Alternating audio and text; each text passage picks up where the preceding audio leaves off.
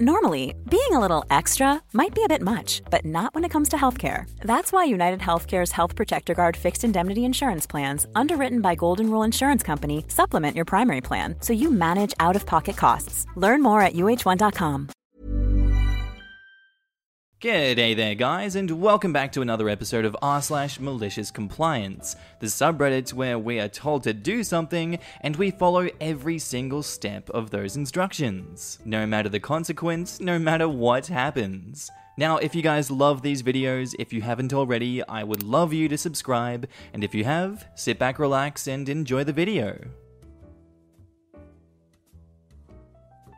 Gather round as I tell you the story of the time that I got fired at the worst place I have ever worked. From day one, it was a nightmare. There was zero onboarding or training. I was simply given the login info for a couple of different websites and told to get to work. This company planned large conferences, and I was in charge of speaker coordination.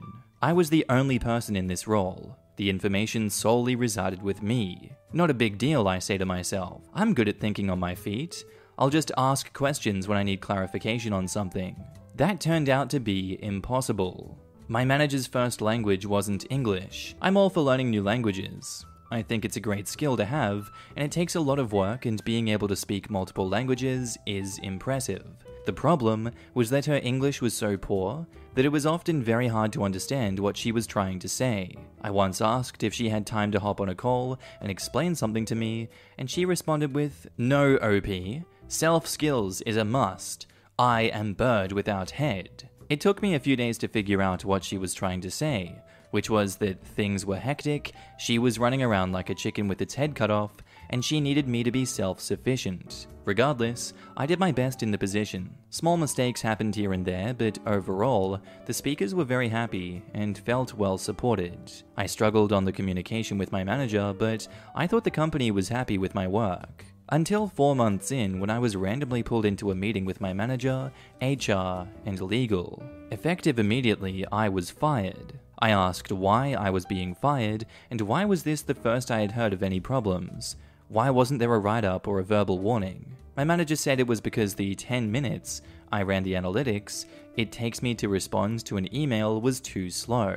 That was a bullcrap reason, and we all knew it. If you don't like me personally, fine, but don't try and make it seem like I was a bad employee. To be honest, I was furious. We do the exit interview with HR, and then she asks me to send over any documents I had. We worked on personal computers remotely and describe where I was at in regards to our next event and our speakers. NDAs are really common in this field, I've signed one at every job I've ever worked, but this employer's NDA had a clause in it that worked to my advantage. I said, as per my NDA, I am not to discuss intimate details here or share documents relating to this position with any employer past or future. Since this firing was effective immediately, you are now a former employer and I am bound by my NDA. HR hemmed and hawed a little bit, telling me that of course I could speak to them about it. This was about their event. I pulled out my copy of the NDA, always save contracts by the way, and pointed out the exact clause and said that it clearly stated that if I violated this NDA, I would be sued. So, no, I couldn't talk to them about the position. HR turned to legal, and legal pointed out that I was technically correct. They were a former employer, and I was bound by my NDA. They fired me 17 days before the event, they didn't have time to start over from scratch. I still keep in contact with some of my co-workers, and apparently the event was a crap show, and manager nearly lost her job because of it. Over half of the speakers pulled out once communication broke down. All because I take too long to respond to emails. Disappointing the manager didn't lose her job because of that one, in all honesty. Also, amazing that the legal team actually backed OP up in this instance and didn't just try and screw OP over for the benefit of that stupid company. All in all, amazingly well done, OP, and good riddance to bad rubbish. This story took place back in the mid 90s. My wife and I were newly married, and our daughter was still an infant. My wife worked in healthcare as a home care nurse, traveling from house to house, looking after people. However, after our daughter was born, she did not want a job that put her on the road so much and shifts in the evening. so she applied to be a cleaner at the military base near our community. Two things about our situation that are noteworthy one is that my wife is a visible minority, and second, as a healthcare worker, she logs everything as a force of habit. The company that hired her was a national company. The base office usually had five employees. One had recently quit because her husband was moving with his military job to another part of the country, so the local boss hired my wife to replace her. The four other workers were tight. Louise was the boss, who hired her best friend Donna, Donna's brother Dan, and Louise's niece Tracy. My wife was a true outsider. She immediately saw things were not quite on the level. Even though my wife was paid from 4pm to midnight, she was home by 8pm every night. She was also excluded from cleaning the buildings that housed the engineering and tenancy offices. Occasionally, when she would clean those offices, she saw her colleagues rifling through desks and filing cabinets, photocopying documents, and other shady stuff. My wife also saw Louise threaten a soldier with extra duties for not opening doors fast enough. Louise's husband was a senior NCO in the unit. But jobs were hard to find at the time, so my wife was willing to accept a little discomfort to her ethics. However, after a few months, the racial epithets started. It started with a nickname, then morphed into slurs, and then rumors about her. They started telling racial jokes without trying to hide it. When my wife complains to the four of them that she was uncomfortable, she got called weak and they threatened her employment. My wife told her that she would go to the head office. So she called head office from work. Stuart from HR dressed down my wife over women's talk, and she needed to thicken her skin and not be too sensitive.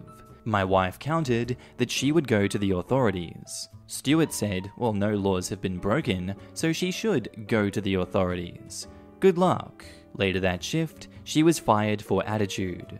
So my wife went to the authorities, just not the police. She went to the Human Rights Commission and to the military base headquarters. She gave both photocopies of her logs. The Human Rights investigation determined that there was a work environment that tolerated racist behaviors, that garnered an apology and an acknowledgement from Stewart with a smug comment that they will henceforth include a clause about racial sensitivity in their employee paperwork. He even made a comment to my wife that essentially this was nothing. However, behind the scenes, the base had been doing their own investigation. Some of the people whose desks had been rifled in the tenancy buildings had reported that they suspected they had been snooped through. The dates of some of their reports matched my wife's logs on the dates that she was there. Louise threatening a soldier was followed up, and it was discovered that Louise's husband had chastised the soldier and arranged for him to do two weeks' worth of extra duties, a violation of an abuse of authority statute. The contract with the base required 40 hours of service per day. The base pulled the security and key logs, showing that work was always done by 8 pm. The base was paying for 40 hours per day and getting 20 hours service. There was a clause in the cleaning contract that stated that federal government human rights regulations needed to be followed. The results of the Commission's investigation determined that they were in violation. Other bases were contacted to see what was going on with this company, and they found out others were having similar issues. As a result, the base broke the contract with Cause. It was a five year contract broken after the second year. Louise, Donna, Dan, and Tracy were suddenly out of work. The next cleaning company came in. All personnel had to undergo vetting for security, all cleaning was done during the day, preventing people from rifling desks. 40 hours was 40 hours, and cleaners were not authorized to engage soldiers beyond casual how are you conversations. And my wife went back to healthcare. However, every once in a while, she wonders what Stuart thinks of women's talk now. Are we just forgetting like the espionage going on here? What happened with espionage? They are literally continuously rifling through secret documents in these bases. Is there not a department in the army that's just like, alright, um, gonna have to see what's going on there, might have to send them to jail for life for that one? I am thoroughly confused, but damn, what a story. What revenge that was. There are two important background things to know for the story. One, I was diagnosed with a rare ovarian cancer at the beginning of this year. I had surgery and some chemo and am mostly recovered now. I still have to go in for frequent testing and occasional monitoring. I am a private person to the extent that I have dated people for years without telling my parents, so you best believe random coworkers and bosses are unaware of my medical history. 2. I attend a university that has an ambassador program. Basically, if you have a high enough GPA, you are able to interview for the program, and if you get in, they pay you for your tuition during the time that you're an ambassador. In exchange, you work 5 hours a week and work graduation slash other events. I am one of these ambassadors.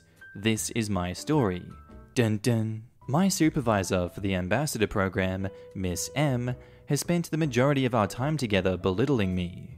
As I sit here about to type about her, I find myself already exasperated thinking about reliving some of the details, so I will be short and sweet for both your sake and mine. She follows every rule to the letter and leaves no room for collaboration or discussion. As an example, we use Microsoft Teams for communication, and she has us clock in and out in a group of 20 people by saying I'm here and I'm leaving.